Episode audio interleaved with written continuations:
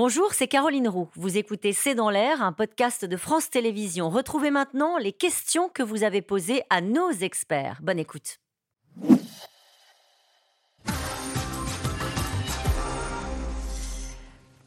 Quelle pression Victor Castanet a-t-il subi lors de son enquête, Ève Roger eh ben, Essentiellement des, pressions d'Orpea. Hein. Quand Orpea a su que Victor Castanet euh, écrivait ce livre, ils ont essayé, comme on le disait un peu tout à l'heure, d'essayer de, savoir ce qu'il y avait dans le bouquin, mais le bouquin était surprotégé avec un nom de code que personne ne connaissait et personne ne, savait exactement le, contenu du, bouquin. Donc ils ont essayé, ils ont envoyé des détectives privés pour savoir euh, sur quoi ils pouvaient travailler en essayant, des pirates informatiques pour euh, essayer de hacker les ordinateurs.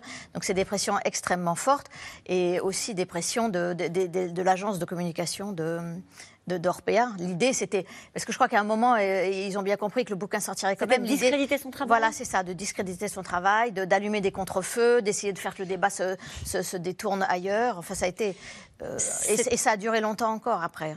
Cette question euh, de Véronique, aide-soignante. une douche tous les 15 jours, c'est du luxe. Là où je travaille, c'est une douche toutes les 3 semaines. Où est le bien-être c'est ça la maltraitance quotidienne. La maltraitance systémique, c'est pas qu'on frappe les personnes âgées à leur domicile ou en établissement. Dans la définition qui a été adoptée par le Parlement en 2022 de la maltraitance, il y a bien sûr toutes les maltraitances, tous les mauvais gestes, hein, mhm. évidemment, mais il y a aussi tout ce qu'on ne fait pas. C'est là où il y a maltraitance c'est là où il faut que le président de la République euh, se positionne et, je, me mets un peu à la place des gens qui nous regardent ce soir et qui sont peut-être dans la, situation de se dire où est-ce que je peux mettre euh, mon père, mon grand-père euh, et, et pas son père ou son grand-père. Il faut déjà que le père et le grand-père ils soient écoutés. D'accord, bien sûr. Pardon, mais c'est ça sûr. mais ce sont les, ça pèse aussi sur les enfants. C'est ça que la société dit et ça, moi, je me permets de rappeler qu'il faut que ce soit les personnes âgées. Très bien. Pour les personnes qui sont parfois. On peut les aider, on peut les écouter. Alors, je, reformule ma question. Si les, enfants, en accord avec les parents, se posent la question de dire qu'est-ce qui est mieux pour lui, parce qu'il est plus autonome, que faire? Où est-ce que je vais? Je vais dans le privé, je vais dans le public, je le laisse à domicile.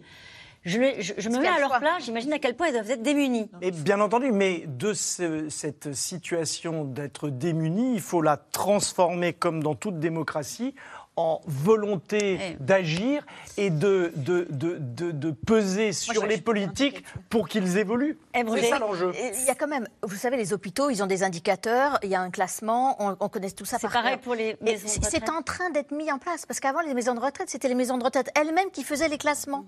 Et c'est eux qui finançaient les classements. Donc ces indicateurs-là, c'est exactement ce qui est en train d'être mis en place. C'est un peu, c'est comme le reste, c'est long, mais à un moment, je crois que les, familles, comme vous Il y aura des critères. Il y aura des critères et les familles sauront si celle-ci, elle est moins bien ou mieux que Une question de Dominique Danlin. Ce scandale ne révèle-t-il pas une carence généralisée des contrôles de l'État?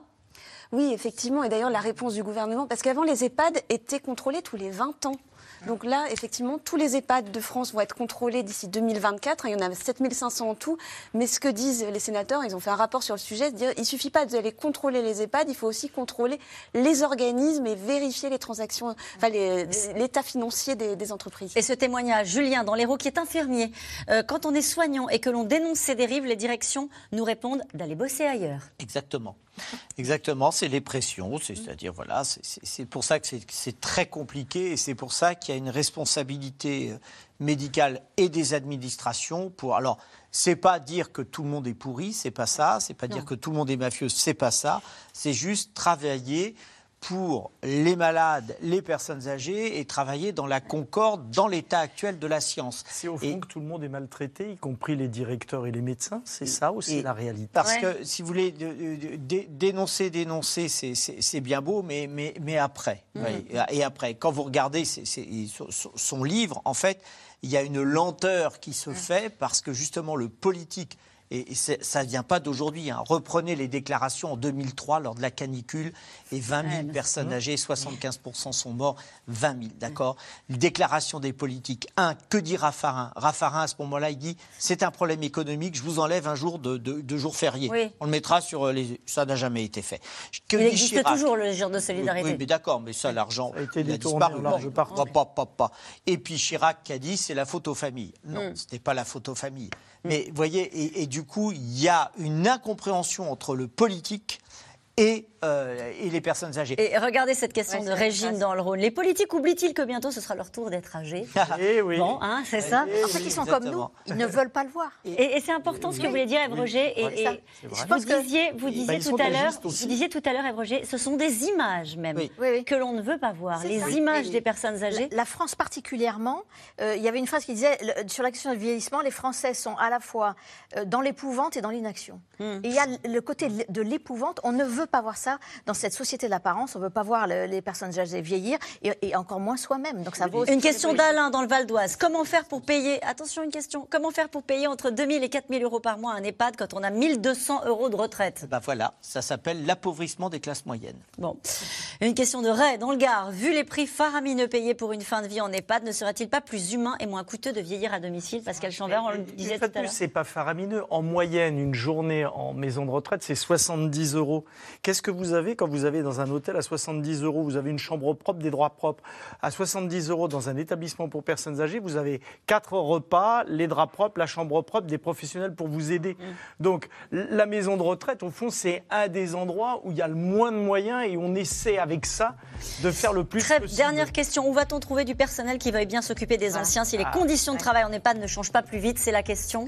C'est- la question centrale. Et d'ailleurs, on entend hein, des chiffres, on a embauché tant de personnes, 8000 personnes, mais quelles personnes Et c'est la, c'est la vraie question, et ça va de pair avec l'état du système de santé en entier. J'ai juste une chose à vous dire. Très vite, c'est bien fini. vieillir, l'importance a été démontrée sur l'Alzheimer, le Parkinson et tant d'autres, c'est la vie sociale. Donc plus Très vous bien. verrez vos amis et vos proches, Mieux on vous vieillira. Voilà. Merci pour cette note d'optimisme à la fin de cette émission. On se retrouve demain dès 17h30 pour C'est dans l'air l'invité. C'est dans l'air à toutes. J'allais dire à tout de suite. Non, à demain. Belle soirée.